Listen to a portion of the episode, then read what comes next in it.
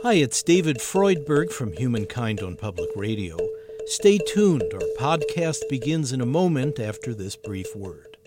Are you an independent thinker ready to explore the depths of the human mind? Look no further than the Discover More podcast. My name is Benoit Kim, and together we will embark on a journey of intellectual discovery. Discover More is a top social science podcast for independent thinkers with mental health as a through line. We cover topics like consumer psychology and happiness. Here's Dr. Aaron Ahuvia. Your genes are the mechanism that you use to reproduce yourself. Human beings use genes to reproduce themselves. But he says if you want to understand evolution, you should think of it the other way. Human beings are the mechanism that genes use to reproduce themselves, right? It's the gene that's sort of active there, and then the gene creates this person so that the person can go out and recreate more genes. Join me on the Discover More journey as we unravel fascinating social science topics and explore the frontiers of mental health. Available on YouTube and all major platforms. Subscribe today. Humankind is produced in association with WGBH Boston and supported by the Humankind Program Fund. Additional funding for this series has been provided by the Corporation for Public Broadcasting, the National Institutes of Health, the Annie E. Casey Foundation, and the Park Foundation. It's a short sentence. It speaks the truth, and children are honest. And I think they do relate to them. There's, there's some core value there that's integral in a child that the proverb speaks to. An elementary school in Vermont teaches age old wisdom sayings. This half hour, let those who have the ears to hear listen here to Humankind. I'm David Freudberg.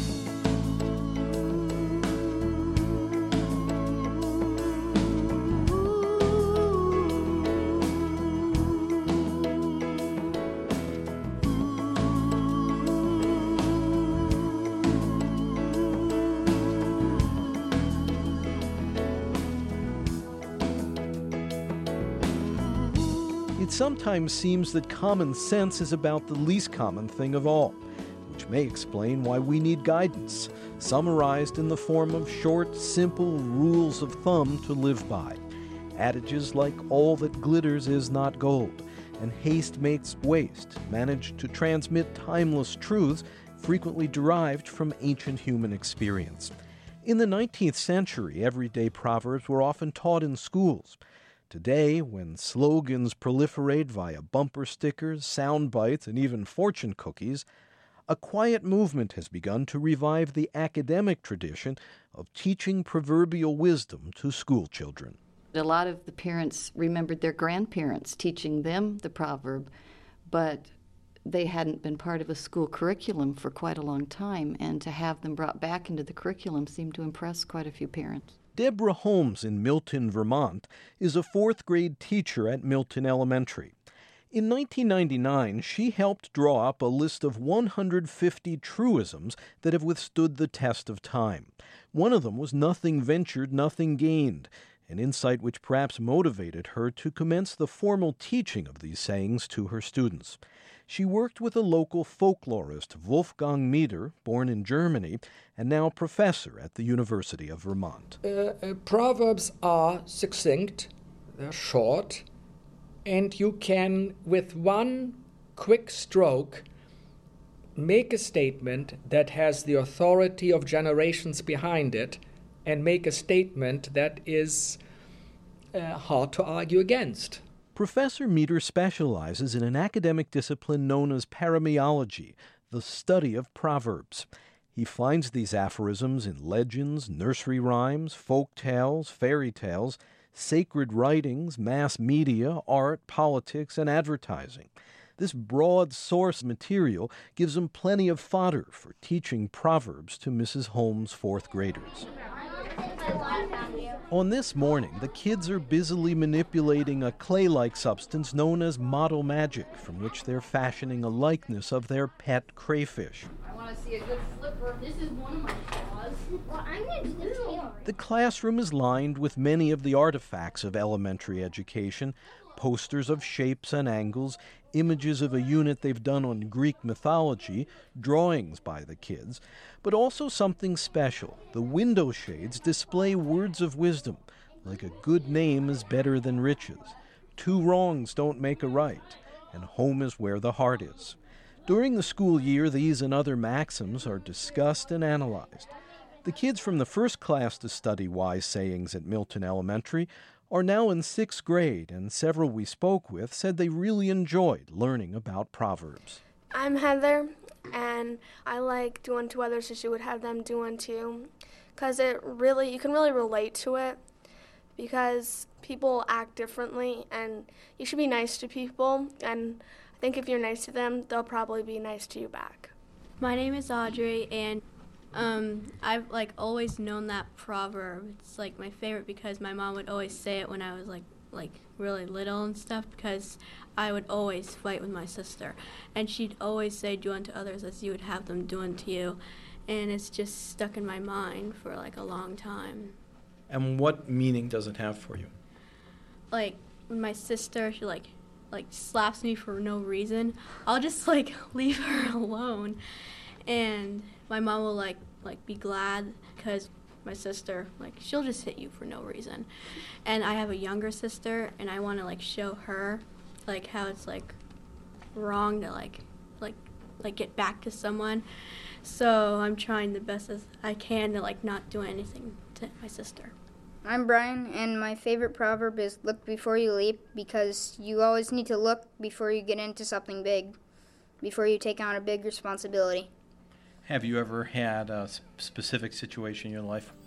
Probably when I signed when I signed up for three sports um, in one season, and my homework kind of got out of hand, and I really thought I should have looked before I leaped.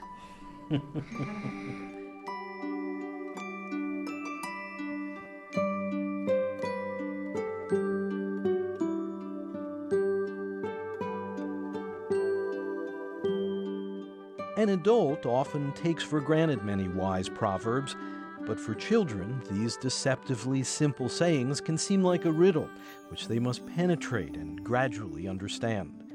At first, Mrs. Holmes' students didn't know what the term proverb actually meant.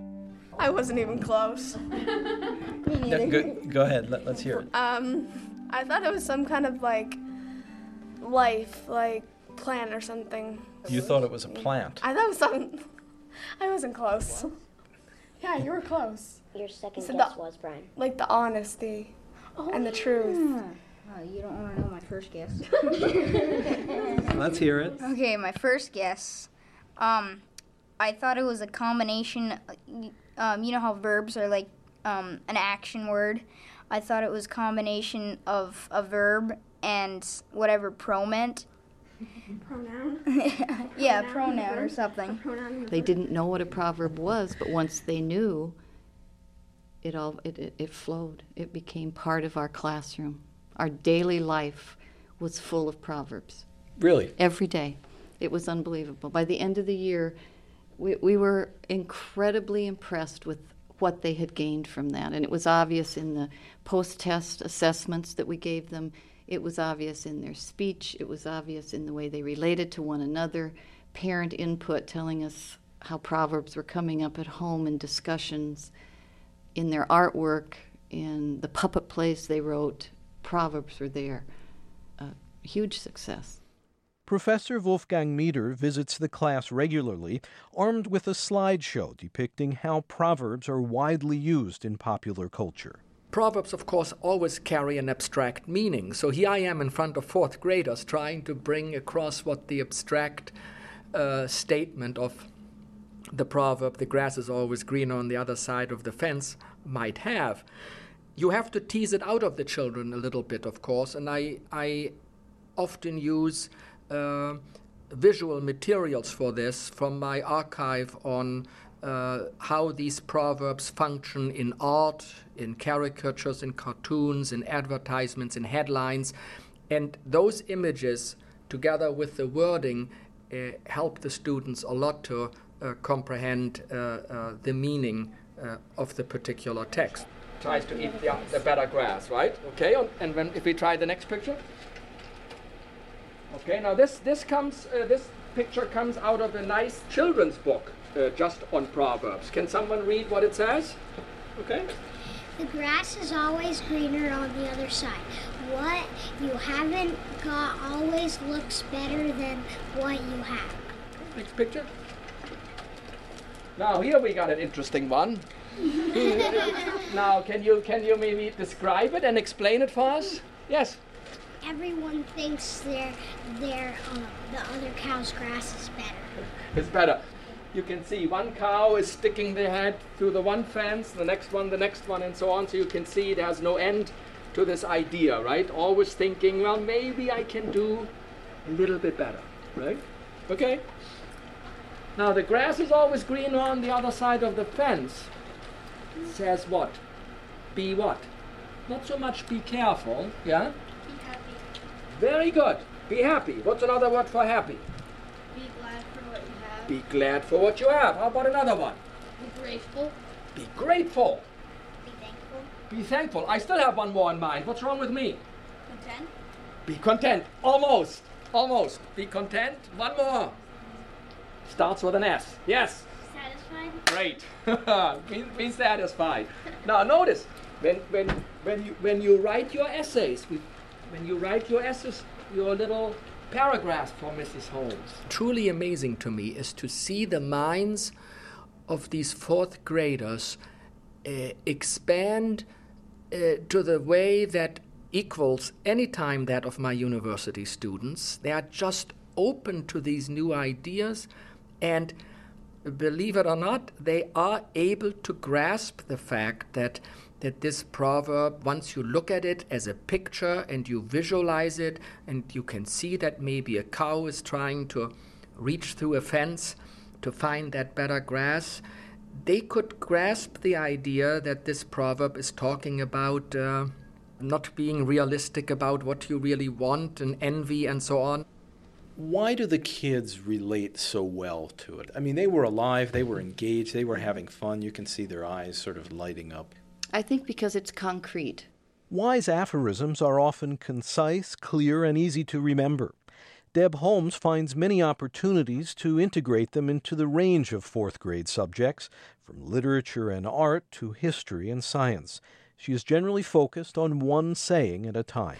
When I presented the proverb, I it became very important for my students to have time to discuss what it meant to them. And there were never any wrong answers. So the proverb would be put on the overhead and, and we would read it out loud, and then students would begin to offer their opinions of what it meant to them. And the more time we had to discuss it and to value each other's opinion, the, the deeper the meaning seemed to be. So I, I realized early on in the project that this was this was something that children needed time to discuss that yes that seed of understanding was there but they didn't quite grasp it. But as they listened to each other and shared ideas the true meaning of the proverb became apparent. And th- this is what wolfgang does in the classroom. He pulls the meaning from them by asking questions and having them relate to their everyday lives. And it's like watching um, it's like watching something emerge. It's a, it's an idea that suddenly becomes apparent to them, and they understand what it means, and then they write in their journals. And their journals varied. E- each person had their own individual understanding and personal opinion of what that proverb meant.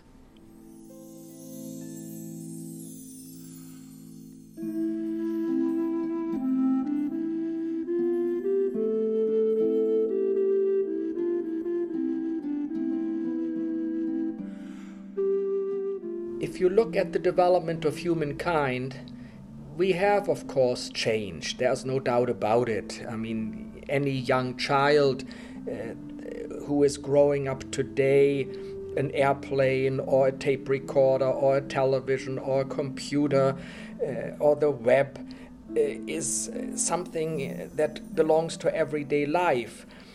At the same time, has human nature really changed? And I, for one, would say hardly at all. We are still at each other's throats, or we love each other, or we have, uh, we feel sadness, we feel happiness. Um, but the basic human emotions, basic attitudes haven't really changed. And that is what Proverbs express. So the fundamental human behavior and thoughts can be reflected in wisdom that is several thousand years old. Wolfgang Mieder believes that when young people study proverbial wisdom, it helps them develop intellectual virtues and a commitment to moral values. The challenge, especially with elementary age children, is to find ways to make these metaphors accessible.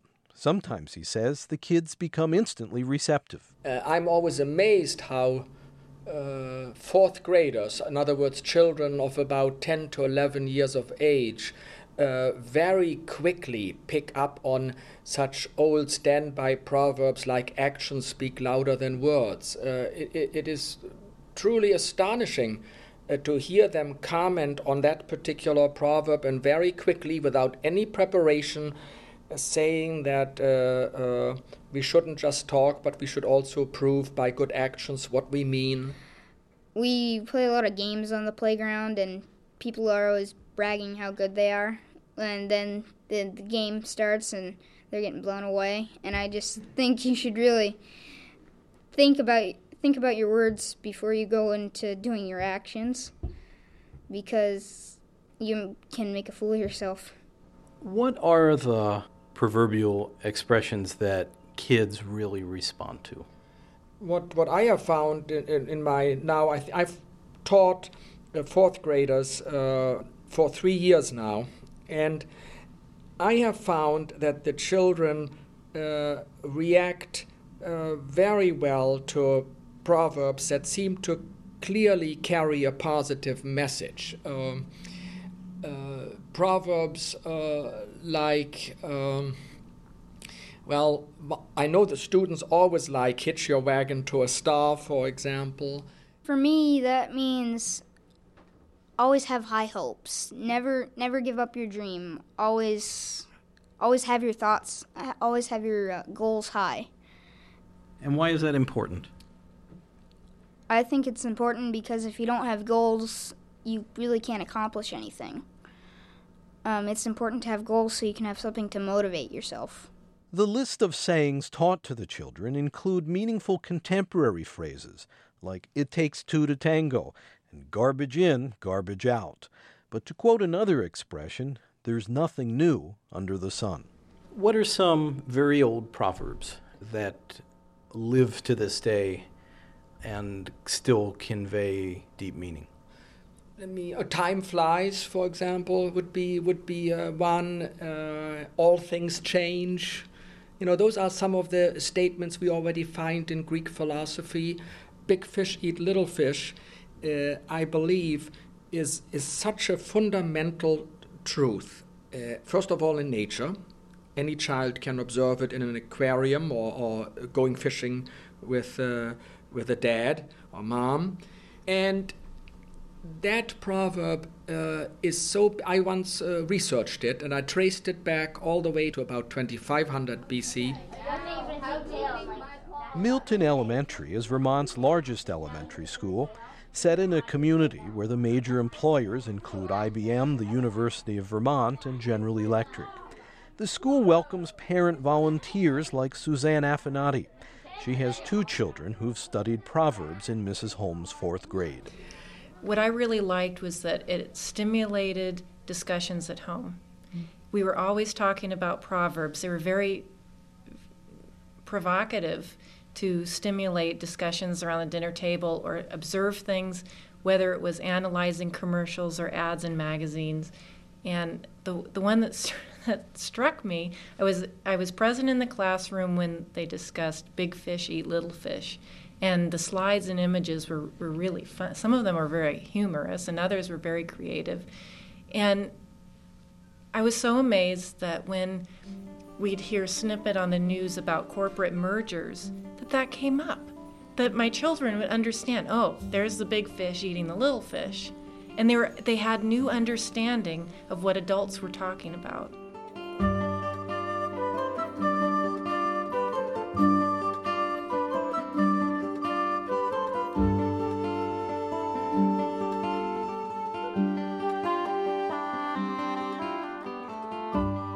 Name is Heather, and I think they just come up in anything you do.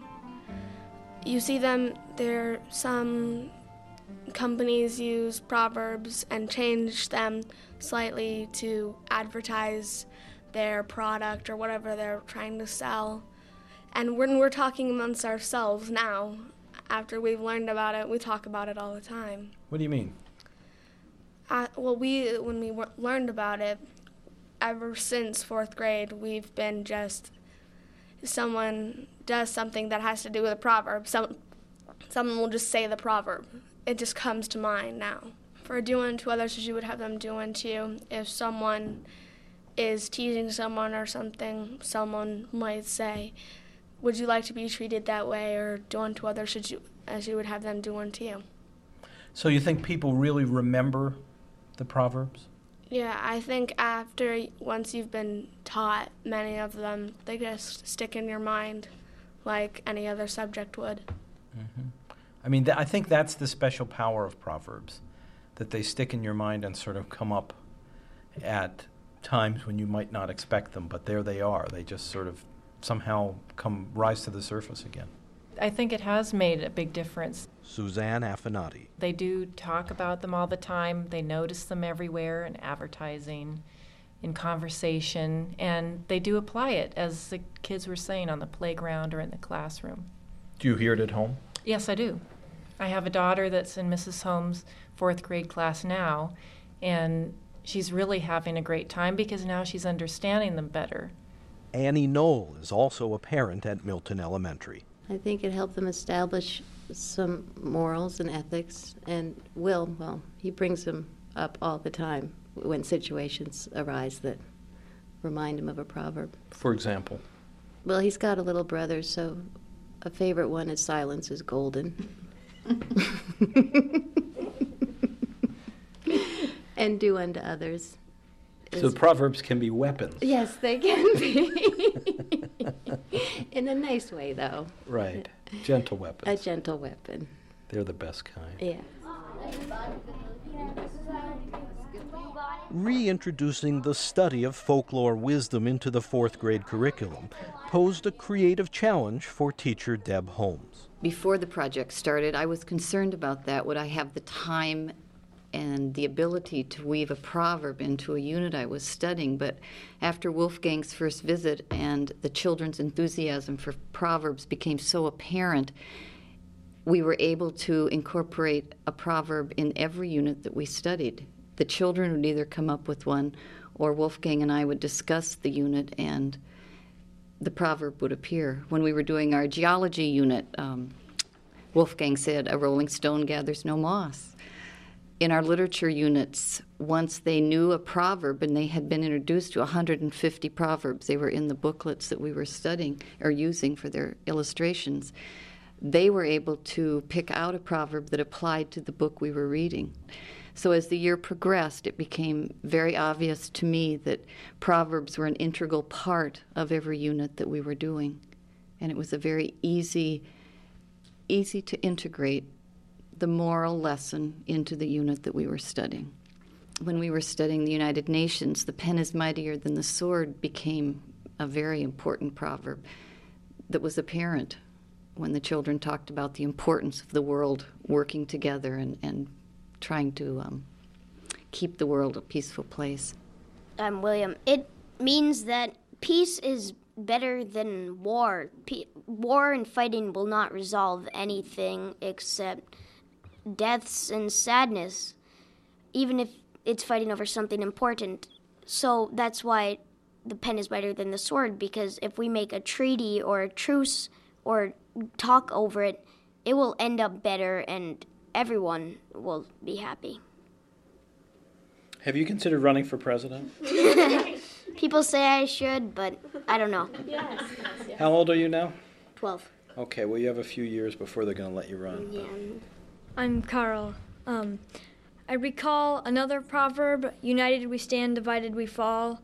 If uh, certain countries unite, like in the United Nations, then there won't be any wars or pain or suffering or anguish. So, United we stand, divided we fall is a very good proverb um, that has to do with the United Nations.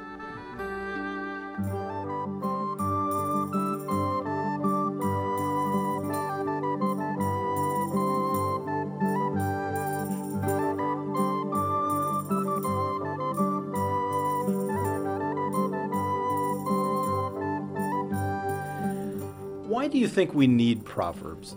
Why, why do you think there are proverbs? Why, why has a tradition of proverbs developed over you know many, many, many generations? I kind of think that proverbs help keep the world in balance by their meanings, because if we didn't follow some proverbs, then the whole world could get out of hand. Wow. It's like what your parents say. It's discipline. It's a, like with your parents are talking to you, they tell you to do something. It's been shortened from that from ages and ages of stuff like that. And the people who have the the experience can help other people build from that experience. So, do you think most proverbs maybe came from somebody's parent? Could be, or maybe it was just the uh, town person who knows stuff. Mhm. I don't know. The, the, the local wise man? Yeah, something like that. The experience of studying and pondering proverbs, some handed down from antiquity, seems to kindle in children an appreciation of the thread of knowledge that links generations to each other. Perhaps more than any single chestnut of wisdom they learn, the kids are enriched by gaining this grand vision of humanity. Technology is basically based on people's mistake and then learning from their mistakes. Proverbs is people making mistakes and deciding that it's time to stop having that mistake happen and I should make people aware of this so the world will be a better place. When you learn from some, from like a mistake or something, you learn a lesson from that.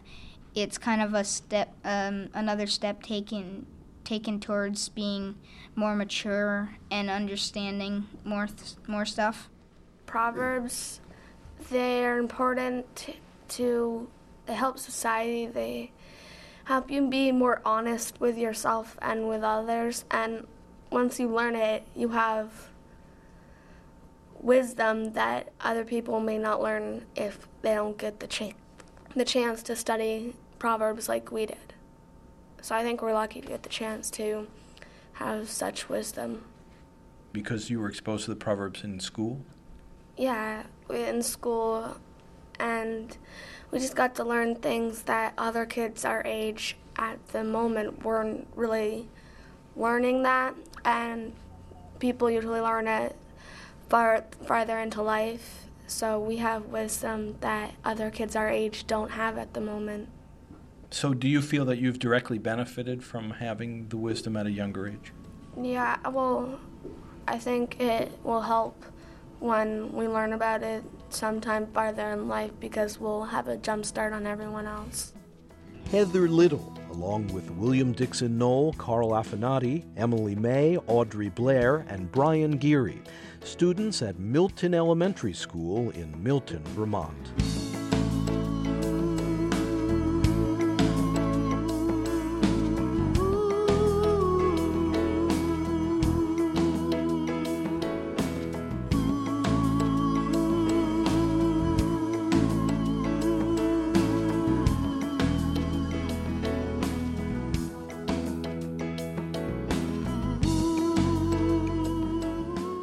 Listening to Humankind. I'm David Freudberg. Our program is presented by Human Media in association with The Network Incorporated. Studio recording by Steve Colby.